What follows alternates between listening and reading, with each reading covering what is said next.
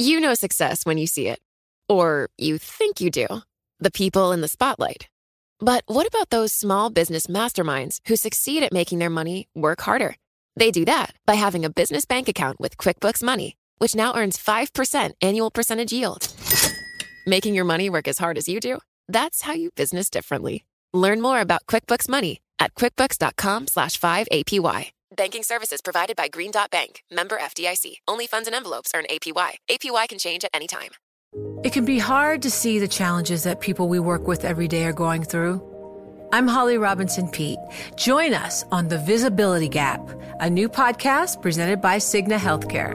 Download it wherever you get your podcasts.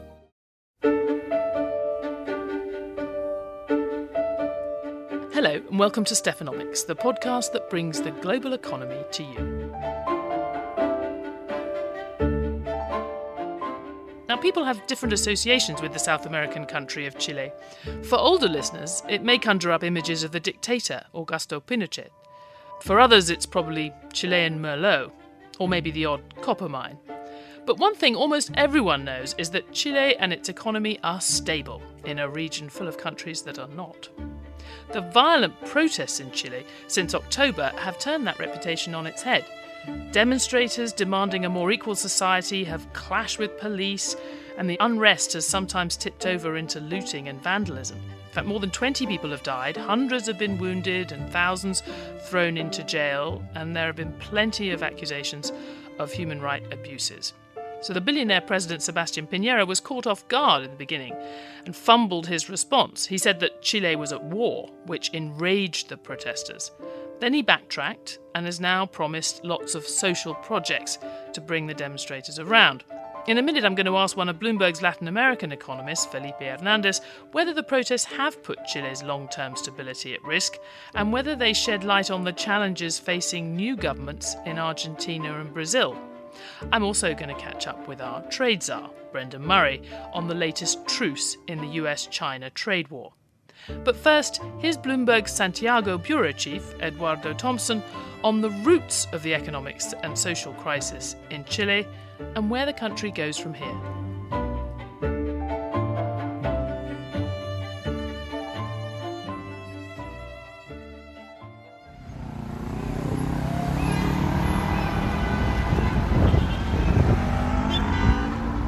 To understand Chile, you need to know about Plaza Italia, a wide roundabout that marks the dividing line between the upscale neighborhood of Providencia and the district of Santiago Centro, the home of government offices. Every time the national soccer team wins, crowds gather there to sing and celebrate. It's also a magnet for political protests. In a way, it's the local version of Washington's National Mall, with wide avenues and parks along the border of the Mapocho River. It's also an invisible boundary. De Plaza Italia para arriba, or on up from Plaza Italia, is where the wealthy live in Santiago's northeastern districts. Nunca ha bajado de Plaza Italia, or never gone down past Plaza Italia, means someone who has never seen the real world. And by real world, we mean downtown, where most of the people that feel left behind from Chile's economic progress live.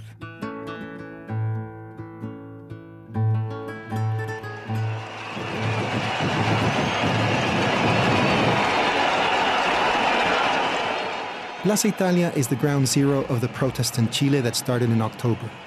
Layers and layers of graffiti now cover the statues honoring past wars, while metal or wood barriers surround the area's stores.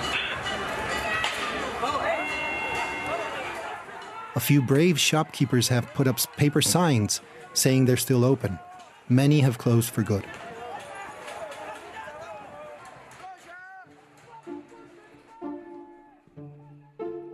On a sunny and hot Monday, I met with a 24 year old woman named Tiare Flores. All around, college age men, their faces covered behind masks, directed traffic and set off fire extinguishers. Women near the main statues were doing a topless feminist performance against sexual violence. Police were nowhere to be seen. Ever since the start, I've been coming here to protest, but I get out if it turns too violent and there's police repression. I'm protesting because of the bad quality of public health and pensions. Pensions are just too low. Tiare should know about this. She works at a private clinic that attends to the rich, those that live uptown from Plaza Italia. This invisible boundary in Plaza Italia also inspired David Vargas to protest. Every Friday, after the 38 year old technician completes his shift working in the back office of a credit card company in the swanky neighborhood of Nueva Las Condes, he heads out here to join the protests. Y un ejemplo, yo vine el día lunes a mi trabajo. I came to work Monday at Las Condes after it all began, and that is what angered me the most. The place was packed with soldiers. They were guarding everything when absolutely nothing had happened.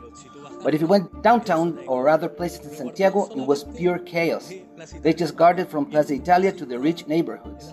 Very classist, but that's how it was. And you can still see that today. Tiare and David are part of Chile's rising middle class. Both have professional degrees. David, for example, comes from a poor family. His father, a former factory worker, collects a monthly disability pension equivalent to about $100. David's mother worked her whole life cleaning houses to put food on the table for him and his family.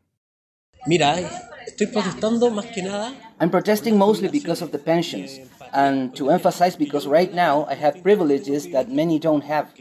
I know what it is to live in a poor neighborhood. I know what it is to wait for eight hours at public hospitals for service. I know what it means that the elderly receive extremely low pensions and don't have enough to live or to buy food.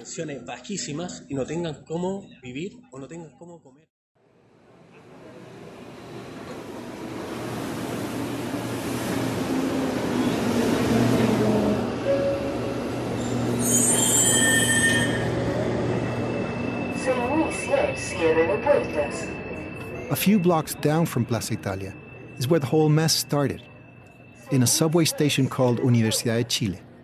Early in October, students began to plot massive ticket evasions, first in Universidad de Chile and then in other stations, sparked by a fare increase of 30 pesos, or 4 cents. Things got nasty fast. Police special forces clashed with the protesters. Acts of vandalism started and culminated on the night of October 18, when unidentified groups set stations on fire. Protests continued, and morphed into the biggest social unrest since the dictatorship of Augusto Pinochet. The message was clear the neglected lower and middle class in South America's richest country was mad. Very mad.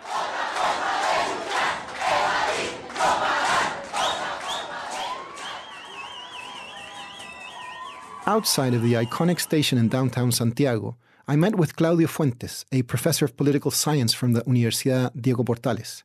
He has been following social protests for a long time, but the violence of the protests took him by surprise. The people are very, very upset against political parties, against the business community, abusing power. So this is a two sides um, conflict uh, related to social demands and the abuse of power of the elite.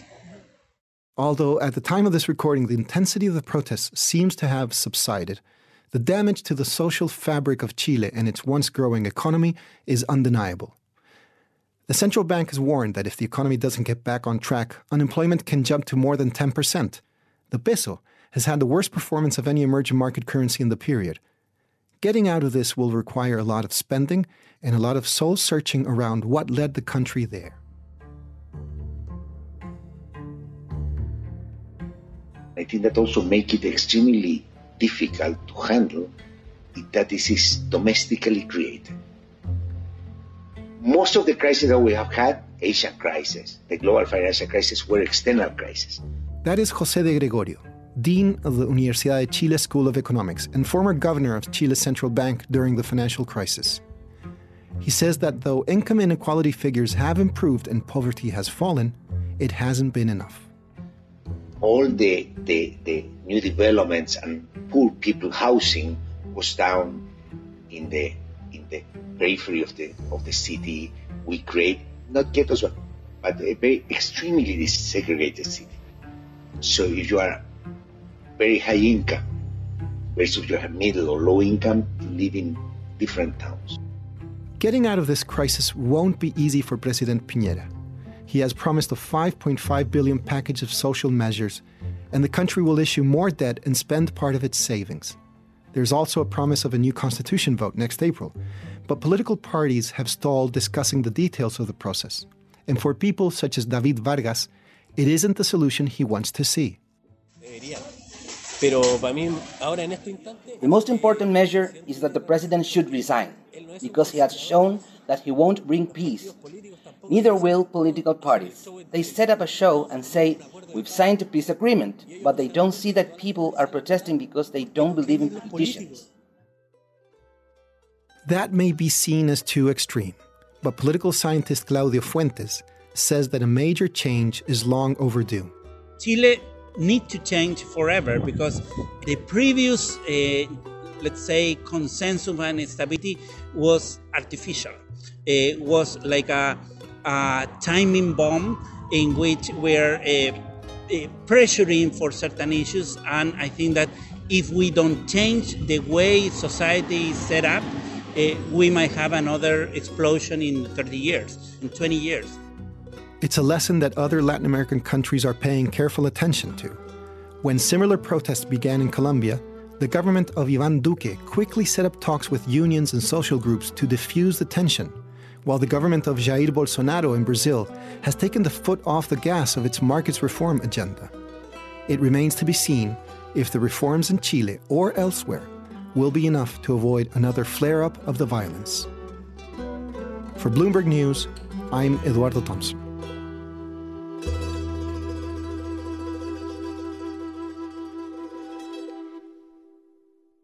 Know success when you see it. Or you think you do. The people in the spotlight athletes, actors, artists. But what about the people behind the scenes? You know, the ones who make it all happen the lighting engineers, the sideline photographers, the caterers. They're small business masterminds. And if there's one thing they have in common, it's making their money work harder. That's why they have a business bank account with QuickBooks Money, where they are now earning a generous 5% annual percentage yield. Yes, 5% APY. Making your money work as hard as you do? That's how you business differently. Learn more about QuickBooks Money at quickbooks.com slash 5APY. Banking services provided by Green Dot Bank, member FDIC. Only funds and envelopes earn APY. APY can change at any time. So I'm I'm joined now by Felipe Hernandez in New York, who covers Mexico, Chile, and a bunch of other countries in Latin America for Bloomberg Economics. Felipe, thanks for coming on Stephanomics. Thank you for inviting me, Stephanie. Look, we just listened to that piece from Eduardo, and you know, I guess the question is: Does this does this unrest actually put Chile's really long reputation for economic and political stability at risk? I mean, is this is that the Chilean economic model, such as it is, is it is it fundamentally under threat now, or are these protests something that are likely to fade? The short answer to your question is that yes, indeed, uh, all of this unrest has raised some risks for the uh, for the Chilean economy and uh, the view, the consensus view of uh, stability in Chile what the policymakers have to understand is that uh, in terms of uh, what changes are required, they must keep in mind or try to make sure that what has been working well for Chile is maintained. Some good examples of this is that they now have a very credible and independent central bank, which has helped to keep a low and stable inflation, responsible uh, and sustainable fiscal policy, and uh, overall conditions uh, that have uh, allowed Chile to enjoy relatively stable and positive economic growth. Now, there were some things that were not working in Chile. When you look at the different indicators, you find that despite all of these things that I mentioned before, there's still high income inequality in Chile. Uh, there were limited uh, redistribution policies and uh, low social mobility, in part due to limited access to high quality education. Any new arrangement that uh, comes out as a result of the of, of, these changes must be sustainable in the long term. And by this, I mean that uh, any any fiscal policy measures that result in higher public sector expenditure will have to be offset by uh, the government uh, finding new sources of, uh, of revenues. And for the economy as a whole, of course, this probably will imply higher taxes. Any decisions in terms of increasing wages or pensions that could result in higher costs for the for the uh, productive sector will all have to be carefully weighted against the negative impact that this could have on the competitiveness of Chile, especially when considering that Chile is a very uh, a highly opened economy and that it is its uh, competitiveness relative to the re- to the rest of the world is a key component of uh, the positive growth in the economy. It's not just Chile. I mean, if you look around the region, there's protests bursting out all over. I mean, we've seen in Bolivia, Colombia, Ecuador, uh, Venezuela obviously has been in meltdown for quite a while. I noticed that you, you took a look um, with Adriana Dupita, who's our Argentina and Brazil economist, at the regional picture on protests and had a think about how one might assess the risk in different countries of of protests breaking out in the future. Can you can you tell us a bit about that?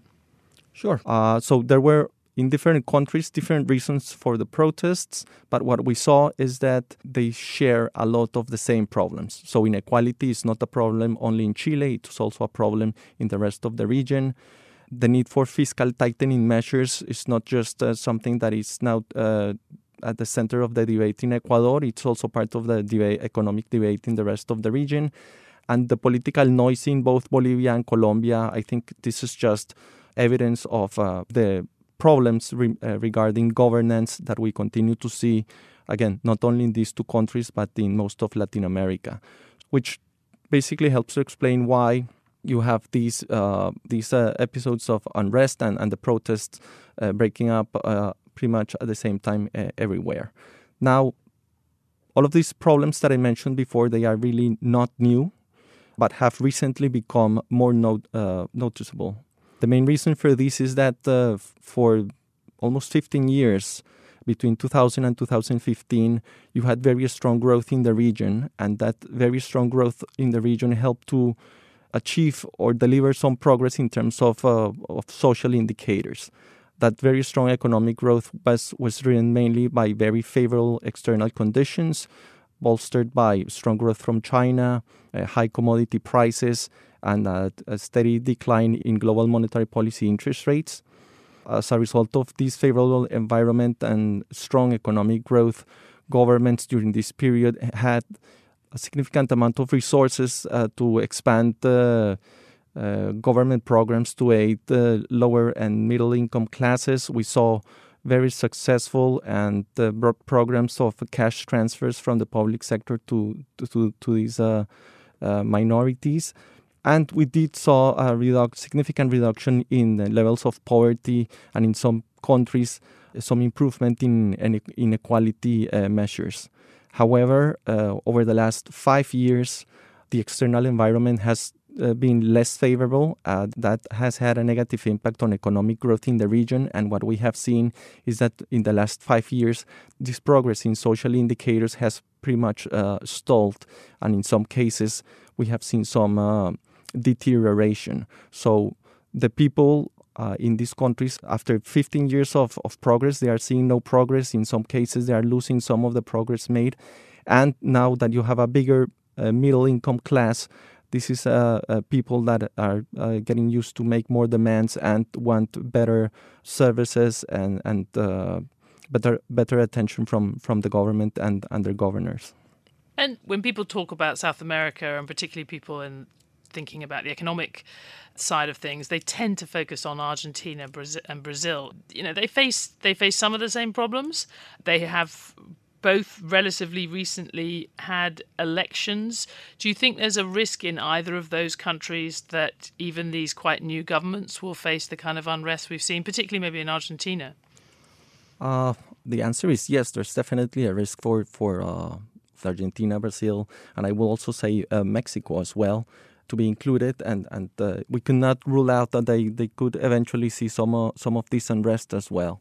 The main reason is that, as I mentioned before, are, uh, they pretty much share uh, most of the problems that triggered the protests in, in Chile. They also are facing decelerating economic growth. Uh, actually, Mexico now in, in recession. And this is something that we uh, looked into the, in the piece that we wrote with Adriana is that what, why have we not seen protests in Argentina, Brazil, and, and Mexico? And the main reason, or at least one of, of the explanation that we could came up with, is that we recently saw elections in all of these uh, in in these three countries. Uh, the presidents that were elected or the results of these elections provided a significant political change from the uh, from the previous government, and in the case of uh, Mexico and Brazil, uh, the current uh, presidents have been sitting in office for less than a year, so they are relatively new and they are still like in like a honeymoon period that uh, reduces the amount of pressure that uh, of political or popular pressure that they can come uh, under. Ah, so people think they've successfully voted for something different, and now they're going to wait and see if they get it. Reminds me of somewhere else, not a million miles away from from where I am now. Uh, Felipe Hernandez, thanks very much for joining us. Well, thank you for inviting me.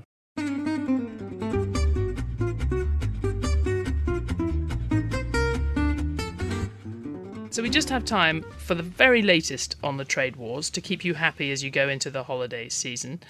Or is there still a trade war? Is it over? You could take a number of views on that on the basis of President Donald Trump's tweets in the last week. Brendan Murray, our long suffering trade czar, is here. Brendan, what's going on?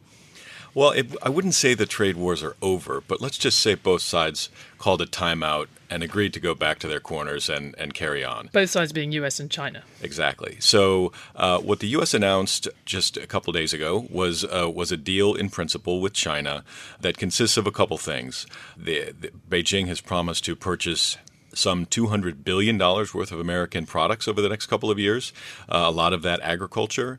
And, and President Trump conceded that he would roll back some tariffs. So we've got both sides kind of giving in, but agreeing basically to put off the really tough issues where they couldn't come together for a later round, a phase two. They're calling this one phase one, and, and the next step where they would address some of the more, uh, the deeper structural issues with China's economy down the road. Now, that could be a year from now, could be two years from now, who knows, but it's, it's a pretty safe bet that the, that the trade wars are going to kind of drag on for uh, months, if not years. Well, I was going to say that I would miss talking to you about trade wars, but I don't think I have to worry about that anytime soon. I mean, we should say about the timing of this that uh, the announcement of the deal came just a couple of days before you would have had that imposition of the next round of of tariffs on China, which actually our economists had pointed out would be much, much more damaging and affect a lot more US companies than the previous tariff. So I guess there was a reason for Donald Trump to come up with something. Um, but just to be clear, there's still going to be a lot of tariffs in place for the foreseeable future. Are there? Uh, uh, what are the other question marks about this phase one deal before we even get to the phase two? Absolutely, there's there still remains a 25% tariff on 250 billion dollars worth of Chinese products, and and tariffs on another 130 billion or so. Uh, so we're still looking at you know the U.S. Ex- imposing a fair amount of leverage on China. Um, the the big question then is whether the threat of those tariffs is wielded over China going into at the end of phase one and into phase two. Is this is this a threat that just could keep coming up over and over again as they try to uh, work through those tougher issues? So the tariffs that are currently in place aren't going anywhere for the foreseeable future, and you know that will continue to put economic pressure uh, on China to you know to come back to the table again and again as if the U.S. Uh, continues to press press these issues. That's the economic prism that we're looking through. The political prism is Trump, you know, heading into his election next November, you know, wants to deliver the goods for the for the farmers in the Midwest, who, you know, many of them who will vote for him, and so there there are economic costs and benefits and political costs and benefits here. Yeah, and we've we've talked about in the past that it, it probably, if you're President Trump, your ideal is uh, something that you can say is more than any other president would have achieved, but not so much that you have to stop complaining about China and you can still bang the drum. So I guess in that sense, it's kind of perfect uh, for him. But I'm, what I'm hearing is that we're not going to get a phase two anytime soon. It's really unlikely, at least the experts that we talk to, to see, uh, you know, the these bigger issues that they need to deal with. Um, being hashed out in an election year. Being tough on China is does sell well with the American public, both Democrats and Republicans. But the the Chinese understand the political timetable as well. And so their their strategy has largely been to kind of stall, drag their feet, and, and see if you know the political pressure outweighs the economic costs and and leaves Donald Trump trying to focus on these other issues. We are speaking today when when he's uh, the House is taking up his impeachment. Uh, you know, yeah. quite a distraction. And we have, before you even think about that, we do have uh, this other issue and that has been resolved. You know, we should say, if you like, the other the other side of trade wars that was opened up when President Trump came in, which was the renegotiation of NAFTA, um, that has gone through in the in the same week, or at least we've got agreement with the Democrats on that new deal. You know, I guess the obvious question is if we've got if if if the president would say that NAFTA, the North American trade with Canada and, and Mexico that he complained about has been sorted, and there's at least a truce on the situation with China. Is Europe next? Uh, according to the U.S. Trade Representative Bob Lighthizer, he's setting his sights on on that big trade imbalance with with the European Union next year. It's uh, you know something that um, you know the uh, President Trump has, has complained about a lot. He he calls Europe uh, even worse than China when it comes to dealing with on uh, uh, with the trading relationship. And there are threats of of tariffs on auto imports, which, which would hit Germany very hard, France and the U.K. to a large extent as well. So the the ever present threat of tariffs uh, pointed at China to date is uh, you know going to be pointed in the direction of Europe next. Coming to shows near you. Well, thank you very much. I'm sure we will be talking about that in the new year. Brendan Murray.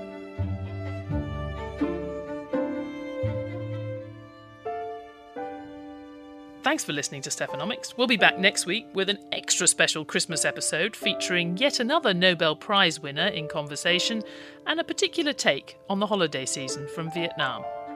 In the meantime, you can find us on the Bloomberg Terminal, website, app, or wherever you get your podcasts. And we'd love it if you took the time to rate and review our show. For more news and analysis from Bloomberg Economics, follow at Economics on Twitter. You can also find me on at MyStephanomics. The story in this episode was written and reported by Eduardo Thomson, with assistance from Maria Jose Campaño. It was edited by Bruce Douglas and produced by Magnus Henriksson. Special thanks to Felipe Hernandez, Brendan Murray, Rodrigo Ramirez, and Soledad Saldana. Scott Lanman is the executive producer of Stephanomics, and the head of Bloomberg Podcasts is Francesca Levy.